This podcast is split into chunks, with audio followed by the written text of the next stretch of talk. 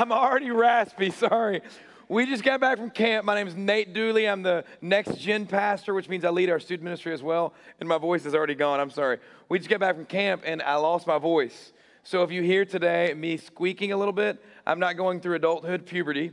Um, I just lost my voice a little bit, so it's a little raspy. So please forgive me. Hey, thank you so much for being here. It is going to be an unbelievable day. Are you ready to hear from the Lord? I am as well, and I'm excited about what God wants to do in Church Unlimited across all our campuses. So we want to thank our 11 campuses for joining us today, especially our God behind bars guys. It's exciting to have them a part of this. So, church, listen, God showed up this week. We took uh, last week, or we got back a couple days ago, and, and we really prayed that God would do something big. Here's a couple prayers that I had. Last year, we took 283 students and I got here and I told our student staff, I said, guys, we're going to take 500 students, no excuses. And they said, Nate, do you realize you're an idiot? I said, yes, I, I realize that. But at the same time, we're going to take 500 students. We took 565 students to campus week. It was unbelievable. And I also prayed, I believe in very specific prayers. I think God wants to hear our heart, and He says that in Scripture. And I said, Lord, I, I, really pray for 200 people to be saved because I want to put a big dent in that 2020 that Pastor put on the big board a couple weeks ago. And I said, I'm praying for 200 people to be saved. We saw 220 people surrender their life to Christ. I said, I said, Lord, I want to see 100 people baptized. We're going to have 200 saved to be incredible if 50% of those followed through in, in obedience and got baptized. And, and we saw 136 students and adults baptized. And the last thing I prayed, another specific prayer, I said, Lord, listen, this is going to be a miracle, but I pray that you give me eight to nine hours of sleep a night. so I got about three.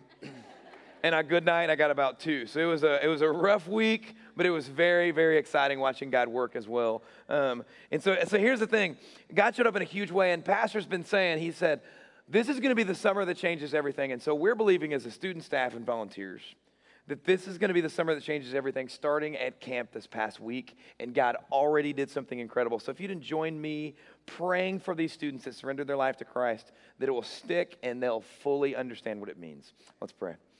Dear Jesus, we just cry out to you right now on behalf of these students.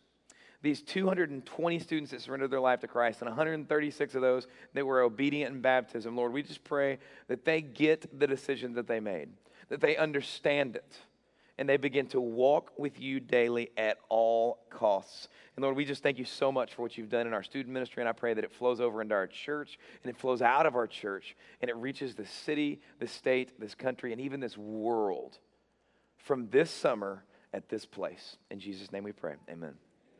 So I've worked with Next Gen Ministries for about 17 years. I've done it for a while, and I've learned a lot of things. Um, it's very challenging at times. You just want to hug a student and love them. Sometimes you just want to wrap your arm around them and just encourage them. Sometimes you just want to beat them. Um, in the name of Jesus, of course. but it, it gets to be challenging at times. But here's the exciting thing, and something that we've got to understand as a church someone's always watching. And it's kind of difficult because we don't like to realize that because we just kind of like to do our own thing and be me. But the truth is, in our lives, whether you have kids, whether you don't, whether you're single, old, married, whatever you are, someone's always watching. And a verse that I want to share with you guys in, in just a few minutes is Proverbs 22 6. If you'd like to flip there in your Bible, you're welcome to. But here's the thing I want us to understand today and about next gen students is someone is always watching. I remember when I was in, in college, I went snowboarding and I, I got off the airplane. I said, Hey, Skylar, man, we, we got to go now. Like, I'm ready to go. It's 10 a.m. I've been up early. We are going now. He said, I got to stop by the apartment, grab my snowboard. I said, all right, let's go. So we knock on the door, and it's like music blaring. I'm like, bro, it's 10 a.m. You having a party or what? Like, what's going on? So we open the door. He opens the door to his apartment. We look through the living room, through the hallway. I can see it to this day, unfortunately. I look in a wall mirror, and I look in the mirror, and there's this big, oversized man dancing very inappropriately in his whitey tighties an image that I can't unsee, and I'm not very grateful for it. And so he saw us and he slammed the door, and something he didn't realize that day is someone was watching him, and I, I kind of felt like a creeper um, because I'm looking in his room and all that kind of stuff, but it, it, wasn't something I wanted to, like, it's like a train wreck. I'm like, no, stop looking. I can't. But it was a disaster. But at the same time, that's something we need to understand today because we are always leading someone to something.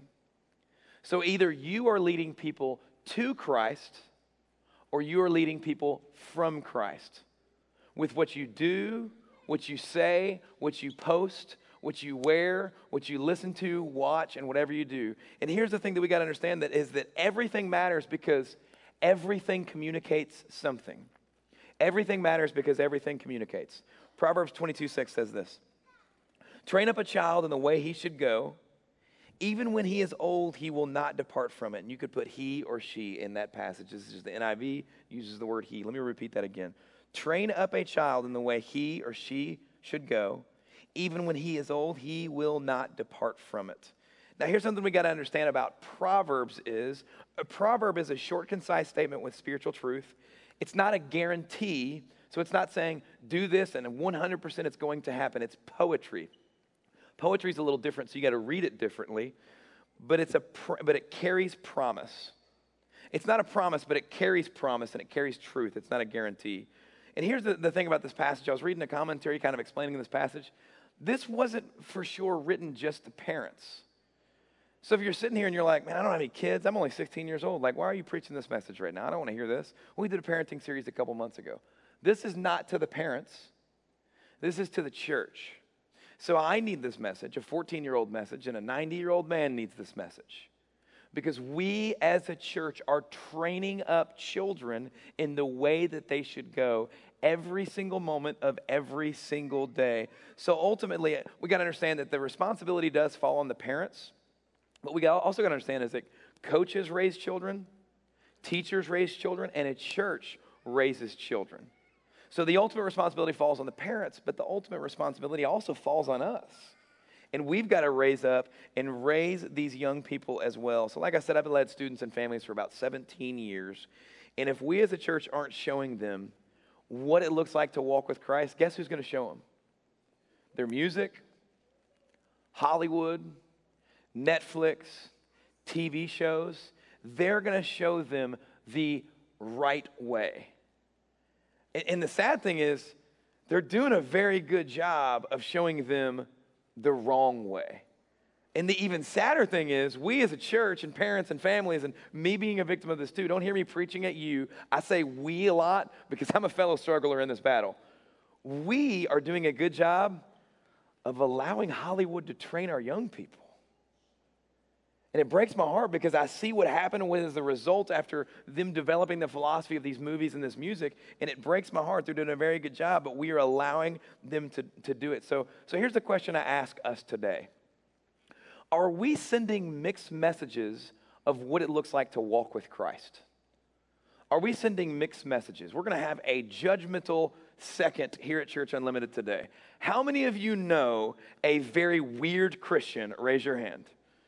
Yes, I see you all over the room. Yes, you in the back. Excellent. I got you. I know. I understand. Like, there are some crazy Christians out there. I don't know if they're Christians, not for me to judge, but like, I've got a family member, and whenever she opens her mouth about Jesus, I'm like, I don't think we know the same Jesus. Like, girl, you crazy. Like, what is going on with Jesus you're talking about? I'm like looking in the Bible going, man, Jesus does not do that. God's never said that to me. We don't know the same Jesus. And so, like, I, I, feel judgmental, but at the same time, like, sometimes we send mixed messages. Let me give you a poor example of mixed messages. Let me show you a picture real quick of the back of a car. What happened here? This car has identity disorder if a car ever does. It says, I love Jesus, Playboy, blessed, with God all things are possible, Playboy. Do you follow Jesus this close? You know what? Let's not be judgmental. Let's give them the benefit of the doubt. I bet it was a Christian that bought the car and they said, you know what? We got to put the good bumper stickers on and we'll take the bad ones off later. Like, I don't know what happened, but the problem is we do the same thing. And maybe we're not driving a, a car with bumper stickers of everything under the sun, but at the same time, with what we're saying, we're doing, posting, watching, living, looking like, not seeking forgiveness of our past when we know they were mistakes. And so here's what we got to understand is you are telling your kids and students of the church around you that Jesus hasn't changed you. You can believe in God and that's good. But if Jesus hasn't changed you, then I'm not sure you know Jesus. And that's not for me to judge. I'm not trying, trying to point the finger at you, but at the same time, we've got to understand that what we believe will change us. If you just believe in Christ and don't allow Him to change you, it won't change the others around you. When we live changed, it will begin to change the next generation following us. Because the ones that are watching us are usually not the older ones or the, the wise ones that are watching us, judging us, even though sometimes we feel like that. It's usually the younger ones, it's the little brothers, it's the little kids in the kids' ministry at church. It's your children, no matter what age they are. And so we've got to raise them up and show them what it looks like to follow Jesus because when they see that you're the real deal, they're going to follow you. Not that you don't make mistakes. I make a lot of mistakes. You ask my kids, they're going to be like, oh, dad's a train wreck. and it's the truth. You're either train wreck or you're waiting to happen. But the truth is, after we wreck and we make a mistake, we come and we own it. And we say, you know what, son, ministry, church, lobby, whoever, uh, atrium, whoever we're talking to, we need to own whatever is going on because someone is watching and we have to live right. You know what I hear a lot, and I say a lot myself? I heard somebody else say it when I was in, I think it was in high school. They said, We need a generation of young people that are going to stand firm in their faith. And I agree. We do. We need a generation of young people that are going to step up and rise up for the name of Jesus. I actually turned that statement around on us. We need a gener- generation of older people, whatever that means. We need a generation of older people that are going to stand up and stand firm in their faith. Because this younger generation, this younger generation is not going to walk with Christ if they don't know what Jesus looks like. And if they're seeing the bumper stickers of your life demonstrating something completely different than what Jesus teach, taught in Scripture, they're not always going to look here because they don't read very much if we're going to be real they're going to look at your life and you might be the only Jesus they ever see. And they're going to getting a confused message of what Jesus looks like. We have to train up a child. You have to show our young people, we, excuse me, we have to show our young people what Jesus looks like if we're going to expect them to live like Jesus. Here's a challenge for us because us, I, I, call myself an older, older person. I don't know what that means. I just know young people don't call me young anymore. So I can't call myself young. Even though I look at people and I'm like, man, they're old. And they're like, hey, I'm 30. I'm like, I'm seven years older than them. Like, oh my goodness. Uh, but uh, still, I, I think I'm young. I'm not, but so I'll call myself an older person. I'll compare my teenage years to their teenage years. They're nothing alike.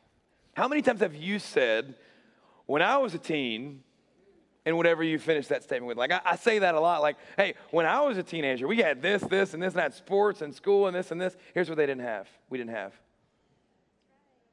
changes everything.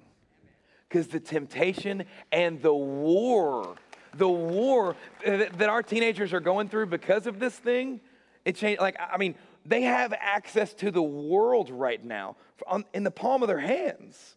Like they could probably plant a bomb in a different country by sending a couple texts or an app that probably allows that or something. There's probably an app for that. I mean, it's just the craziest thing in the world, but this changes everything. And so we can't expect them to live like us when we were teenagers because they're not us in their teenage years. I remember when, you're to laugh at this. I remember when I got my pager. Look at that. Isn't that beautiful? Those are the good old days right there. And I'd wear it on my hip and I'd tuck my shirt in. I'd walk like this. What's up? What's up? How's everybody doing? You see my pager? And then, like, for a while there, when I didn't want to wear it on my hip because that t- turned into like the old people, I'd put it in my pocket and I'd have a gold chain attached to my belt. Be like, what's that gold chain? It's my pager. Some girl's paging me. It's my mom. I got to go. and then you'd go to a payphone. Remember that? My kids saw that the other day and they're like, Dad, it's a spaceship. And I'm like, No, it's a payphone, son. They don't make those things anymore. And you dropped your quarter in, you're like, Yeah, mom, I'll be home in an hour. No, Don't yell at me, my friends are here. Shh, I gotta go like you didn't want to do that, but that was what it was. That was us back then. Pagers are completely different than cell phones today. They can do anything. We couldn't do anything. We can't expect them to be the same as we were because they're living in a completely different generation. Train up a child in the way they should go. And that's the church's responsibility as well as the church. Listen, I know God's got something for me every single day. Same with you. God's got something for you every single day, and, and I don't want to miss it. Like, I'm really big. I'm like, I'm like, I have the fear of missing out. Like, I don't want to miss anything. Like, sometimes I won't take a nap because I'm like, I might miss something in my house, even though everybody's on vacation and nobody's here. Like, I, I just think that I'm going to miss something. I don't want to miss what God has for me. And so I challenge you with this. This is something that kind of a standard we have in our family. It's a expected, they're expected to be in church every single Sunday. Like, I don't let our kids miss church because I want them to experience all that God has for them, and I don't want to miss it. When, when I was in college, somebody challenged me. They said, Hey, man, why weren't you at church? Oh, man, I was sleeping. It was late night. I just missed one week. And they were like, Why? It's like, Well, I was sleeping. I was tired. I just told you. And they said, Hey, man, why don't you make it a personal goal to never miss church again? That was about 21 years ago, I think. And since that day, I've only missed church like three times. Not because it makes me a Christian, not because I'm going to be a better Christian. I just don't want to miss what God has for me. And so I encourage you, as the parent, as the family, as the, the, the church, to encourage your young people don't give them a vote in church. They need to be there because we uphold that. And, and, and this is why it's our job to be obedient, to train our kids and leave the results up to God. I don't want them to miss it with us, with our lives, with our children. When God gives me a task, I want to give it, I want to get it right. And we have a God given task as the church and as the parents, all of the above, to train up a child in the way they should go. It's crucial. They need us. And, and, and teenagers and students today and kids and all ages, they need you. Listen, until I say honestly, until they're about 20 years of age you're like, you're out of touch. Well, that's fine. I can be out of touch. I say until about 20 years of age, parents, you need to make certain decisions for them. You're like, well, are you ever going to let them live out on their own? Yeah, my kids do a lot on their own. When they're only seven and eight years old. I encourage you, don't give them a vote on coming to church. I've been in the, the lobby in the atrium of several different churches, and I'll say, hey, why don't you come to kids' ministry? And they'll look at their three year old or four year old and say, do you want to go? I, am not going to give my three or four year old a vote because the answer, whenever I say, Do you want to do something? the answer is no every single time. It's like, Do you want $100? No. Oh, wait, yeah, yes, I do. Like, they just, that's their automatic response. Their flesh living out in them. I've got that in me too. But at the same time, I don't want to give my kids a vote because I don't want them to miss what God has for them every single week. And so, so let me ask you a question. Before I ask you that, let me ask you this. If, if they go to church, which is good, we want you here, but at the same time, we want them in kids' ministry, we want them in student ministry to experience others pouring into them. There's going to be a day, your kids may be perfect, mine aren't. Your kids may be perfect and they listen to you all throughout the years of teenage and beyond. That's a very rare situation. Most teenagers stop listening to their parents. We as a student ministry want to come alongside you and say the same thing that you said throughout the years. And before you know it, they're listening to you through another godly voice. And so that's one of the great things about having a kids ministry and a student ministry. So let me ask you a question. Rhetorical question, please don't answer. And this is convicting to me as I was preparing these notes. This, this kind of hurt me. Do you make your kids go to school? Do you make your kids go to sports practice and sports game when they made a commitment two months ago when they signed up for the league? Do you make your kids go to work when they have a job and they made a commitment and they signed the dotted line to work at McDonald's, wherever they work? Do you make them go? Absolutely. I do too. Listen, I, am a big advocate of education. I've got my, uh, my college degree, I got a master's degree. I never made good grades. I was pretty dumb when it came to school. But at the same time, I love my education. I'm proud of it. I don't want my kids to miss a moment of that. You might look at me and say, man, I bet this guy played like college sports um, I know I probably look like a quarterback or like a center for a basketball team. I really appreciate the compliment. Um, I feel that way about myself too when I look in the mirror. Um, but at the same time, like I want my son, like Deacon, he plays baseball and plays a couple sports right now. He's only seven, so he's learning. I want him to be the best one on the team. I want him to get a college uh, grad, I mean, I'm sorry, a college scholarship to play sports. Like I want him to be the best. But then I got to ask myself, what's more important?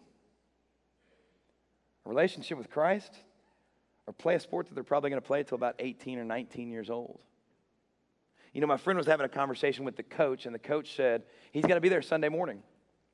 And the dad said, Man, we, we got church. I mean, he'll be at everything, and, and he's, a, he's good on the team, so he's going to earn the, the starting spot no matter what.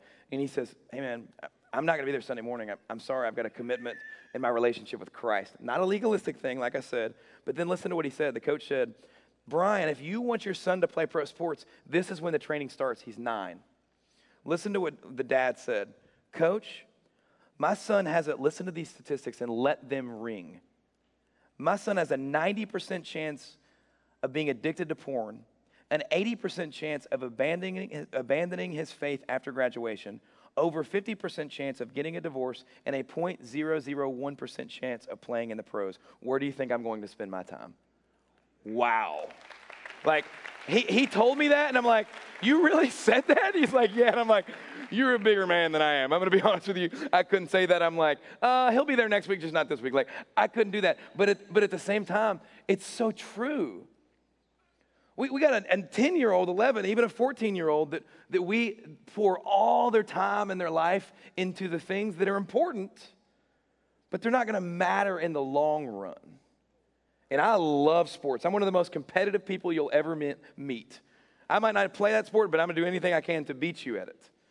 And I want my son to be the exact same thing. He got in trouble the other day for racing to the front of the line, and the teacher got mad at him, and I said, Good job, son and I gave him a five because I, I told him, I said, look, winning really is everything, but you got to understand you're going to lose some. I, like, I am very competitive when it comes to sports. I want them to be a part of it, but then I have to ask myself, is it more important than your relationship with Christ? No.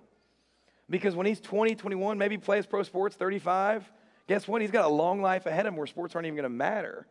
And so that relationship with Christ is the most important. Let me give you some statistics real quick. If we don't reach a student before he or she graduates, listen to the chance that we have of reaching them for Christ 4%. That hurts. If we don't reach a student before they graduate from high school, they have a 44% of coming to know Christ beyond that. There's been some recent research, this is about 15 years ago. There's been some recent research that that's gone up to about 23%. But honestly, 4%, 23%, 15%, any of those statistics, I don't want my kids to be a part of that.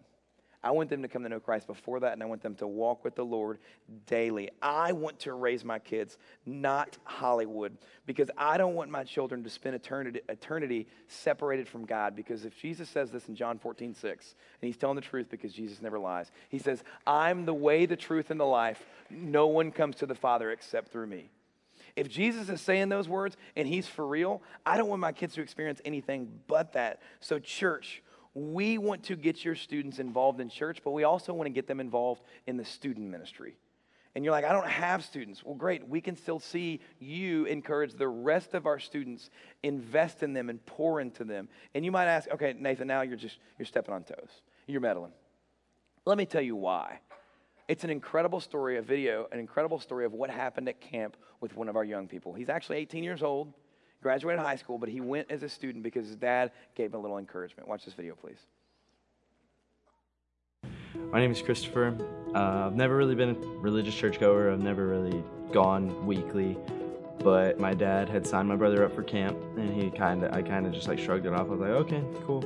I'm working. And he was like, well, I, I signed you up too. I hope you can go. And I was like, I probably can't. He's like, well, ask the days off. It's church camp. So I asked the days off. I got the days off. I still kind of didn't want to go. I was kind of hesitant.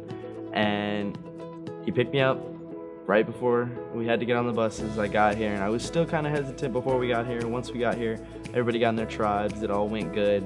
And then we got to do like our rec activities and stuff like that. And it was, it was so much fun because I never played paintball and that was fun because I got to play against my dad. I got to shoot him a little bit. Camp so far has just been, it's been a great experience. The first night of camp, we went to our nightly service and they introduced Pastor Casey and he seemed like a cool guy. He was so funny. And then he kind of got serious and the stories that he was telling just kind of like they were, they were hitting me like deep and it just clicked. Like I got goosebumps during the service, during the prayers and I had to give my life to Christ. I had to do it. So I stood up when he asked. I went up to the front and he prayed over us and I gave my life to Christ that night. When I get back home, I definitely want to change some things up about my life. I want to start going to church every week and then I want to serve on top of that during the week, like first Wednesday, all that stuff. I want to help the church grow as much as it already is and I want to be a part of that growth. This church has changed my life for the better, and I hope it can change your lives too.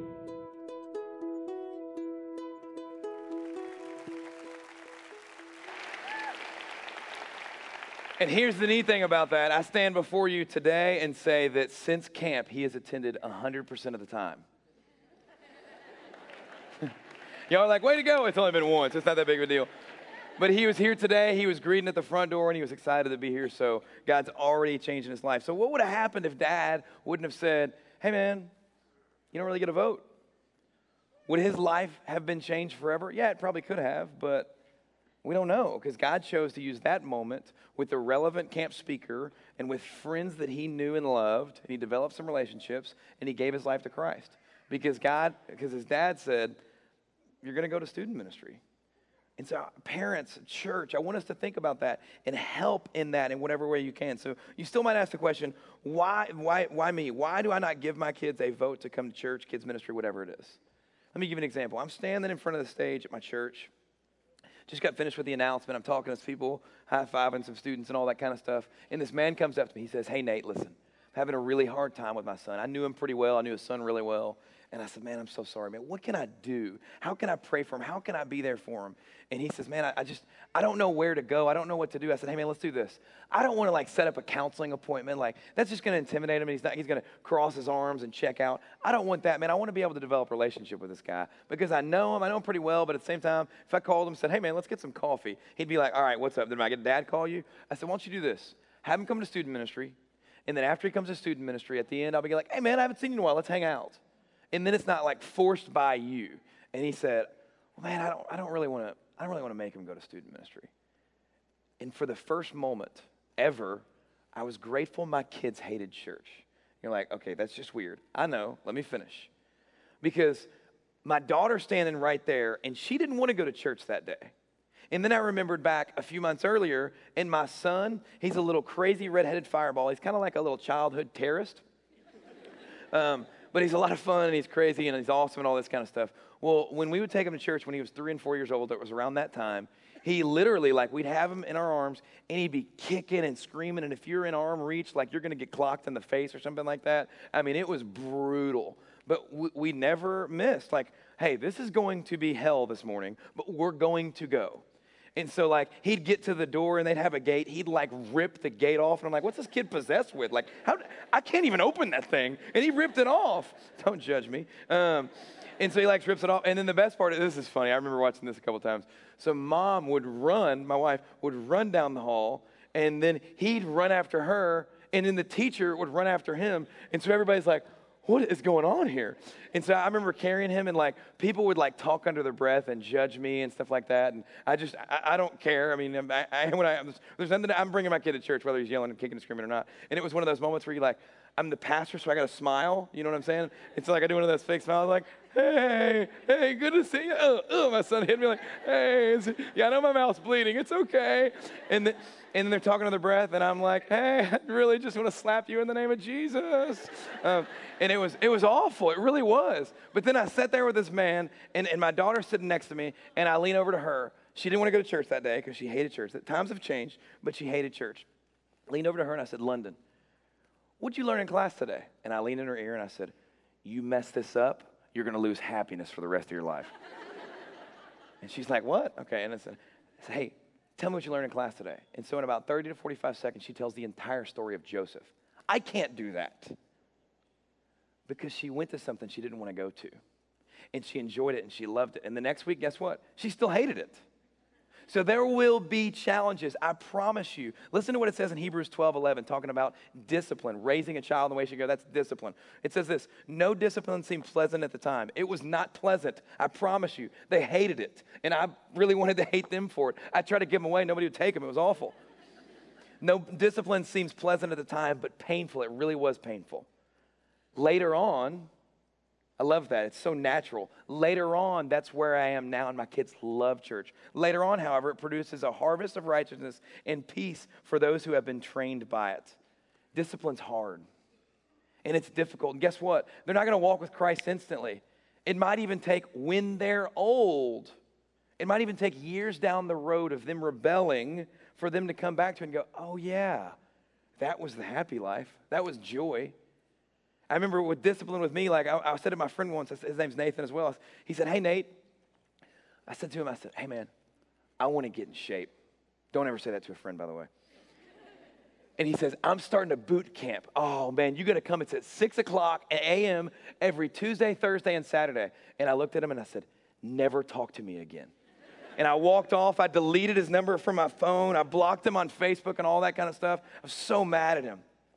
Two weeks later, we started the boot camp. And I got up at 5 a.m. and I'm like, oh, this is awful. And so I get to the, it was actually at the church, and I get there and I'm like, what in the world? And so about 30 to 45 seconds in, um, I was like, I'm going to die. Like, this is it. And I texted my wife and I said, goodbye, hon. And, um, and I, and I called the Lord. I called the Lord. I prayed. I don't know what you're doing here. I, I prayed this. Sorry about that. I, I prayed to the, what just happened? I prayed to the Lord and I said, I said, Jesus, listen, if you came back right now, I'd be okay with it. And I prayed again. I said, Jesus, come back right now. And I remember that voice that says, anything you pray in the name of Jesus, it'll happen. I'm like, come on, Lord. And he didn't come back. I was so upset. Um, but then guess what? What happened? Two, three, four weeks later, I start losing some weight. I start getting in shape. People started to notice. They started to compliment me. I felt good about myself. I looked in the mirror and I was like, yeah, I'm feeling my muscles and all that kind of stuff. My wife starts to notice. You know what I'm saying, men? Like, that's always a good sign when your wife starts to notice you're in shape. And I was like, man, this was not pleasant for the time, but painful. But then within time, it started to produce a harvest of righteousness. Same way with our kids. Same with our way with our students that you see in the atrium. Same way with your kids that are in your home, your grandkids, the neighbors that you have near you. When they are old, they will come back around to what they know is true. Say you're sitting there and you're like, man, I, I really want to apply some of these things, or maybe use some scripture to teach in my home. Let me give you two verses or passages that you can use, and you can teach yourself if you don't have any kids. You can teach your husband and wife if y'all don't have any kids. If y'all got a huge family, these apply to anyone. It's great passages for life but especially for parenting as well. Deuteronomy 6, the whole chapter, it's a beautiful passage. I'd love to go through it right now, but we'd be here for another hour and y'all probably all walk out and I would understand. The next is Proverbs 1 through 7. Really, the whole, the whole book of Proverbs. But at the same time, this is really David discipling his son. In fact, you see, Solomon's writing it, but he's talking about what his dad said to him throughout all these years and it's poetry once again, but he's telling him what to do. He's like, Dad, son, don't do this. He says, My son, a lot. Don't do this, do this, don't do this. Don't go here. She's doing this, don't do that. And it's just great lessons for life, but also for parenting. Apply those to your family and your life, and you will be able to live with Christ more effectively. Here's the mission statement for our student ministry very similar to the mission statement of our church. We will do whatever it takes to see a student come to know Christ and walk with him daily. Whatever it takes, short of sin we will do whatever it takes to see a student come to know Christ and walk with him daily. And so you're like, well, how? How are you going to do that? Well, we desire that every student walks with God. So we've created an acronym called WALKS. It's real simple. Read the word, W word, read the word daily. A is attend weekly, attend church and student ministry weekly. Don't miss. L is live right, live righteously, make the right decisions. K is keep inviting your friends to church and to Christ. S is to serve regularly. We're already seeing students do that two days after camp when they came to, came to know Christ because we stuck this in their mind. I had a, a student, it was pretty incredible. His name was Joel. He goes to this campus. He said to me, he said, Hey man, I'm teaching a student, a friend of mine, how to walk with God, and I'm bringing him back to Christ. And I'm like, That's what I'm talking about. That's what it's all about. It really is. And something we got to understand, I'm going to give you a quick take home, and then we're going to talk about an invitation real quick. I want to invite you to something, and then we'll be, uh, we'll be dismissed. You cannot lead someone else to walk with God if you are not walking with Him first. So, a couple real quick take homes that you can apply to your life is this, real quick. You can have a family devotional, whether you're single or you've got plenty of kids. Dig into Scripture and talk about it as a family or as an individual. And that could be something as simple as writing a verse on the wall and talking about it all week. My family doesn't have a, a devotional every single night of the week. We don't, we don't make the time for that. I, I, can't say we don't have the time for that. We don't make the time for that. We probably do it about once every week, once every other week. But we write verses on the wall. We've got verses all over the house, and we talk about them regularly. Second thing is this commit your kids to prayer daily. In church, that's you. That's not parents. We need to pray for our students.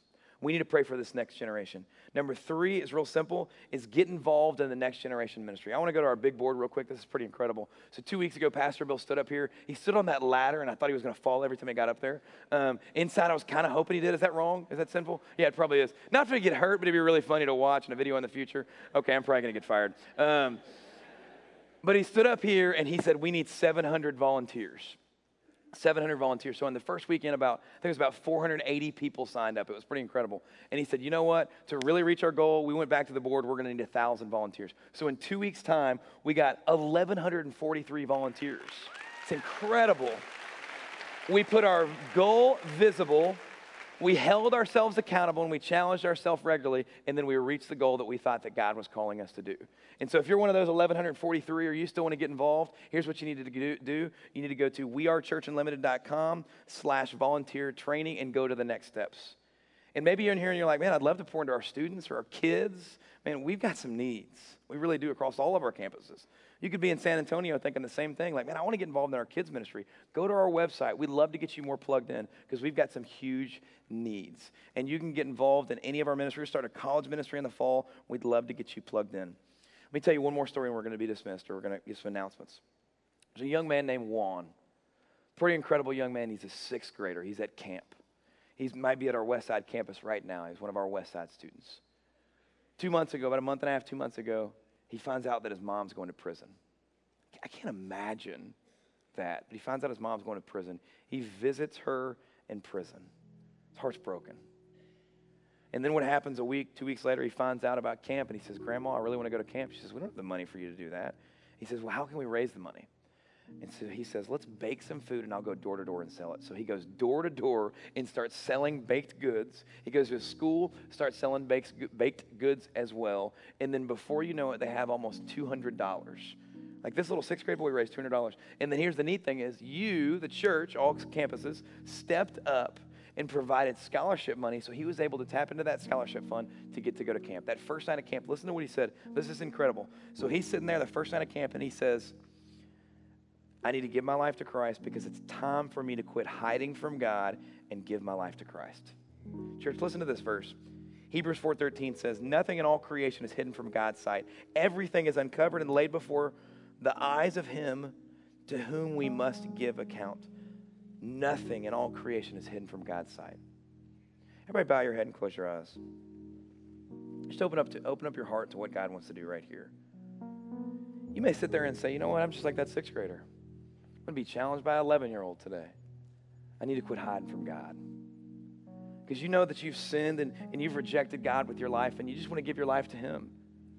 Because you don't want to spend eternity separated from God in a real place called hell. You say, I want to give my life to Christ for the first time, the only time, and the last time. So if that's you and you just want to give your life to Jesus right now, you want to ask Jesus into your heart, I just want you to raise your hand in the air. In Rockport, Rodfield, wherever you are, raise your hand. That's awesome. Several of you all over this room all campuses. You can put your hand down. What we're going to do right now is we're going to pray a prayer. There's nothing magical about this prayer, but what this prayer does is it's you voicing from the bottom of your heart that you want to ask Jesus in your heart and you want to surrender everything to Him. You want to turn from your past and turn to the new, which is Jesus Christ. So we're going to pray as a congregation, as a church across all campuses. And if you repeat after me, if you want to ask Jesus into your heart Dear Jesus, I know that I'm a sinner. I know that you died on the cross. Please forgive me of my sin and give me a home in heaven. I turn from my past. I turn from my present. And I turn from my future. And I give it all to you. Please come into my heart and live with me forever. In Jesus' name I pray. Amen. Isn't God good? He really is.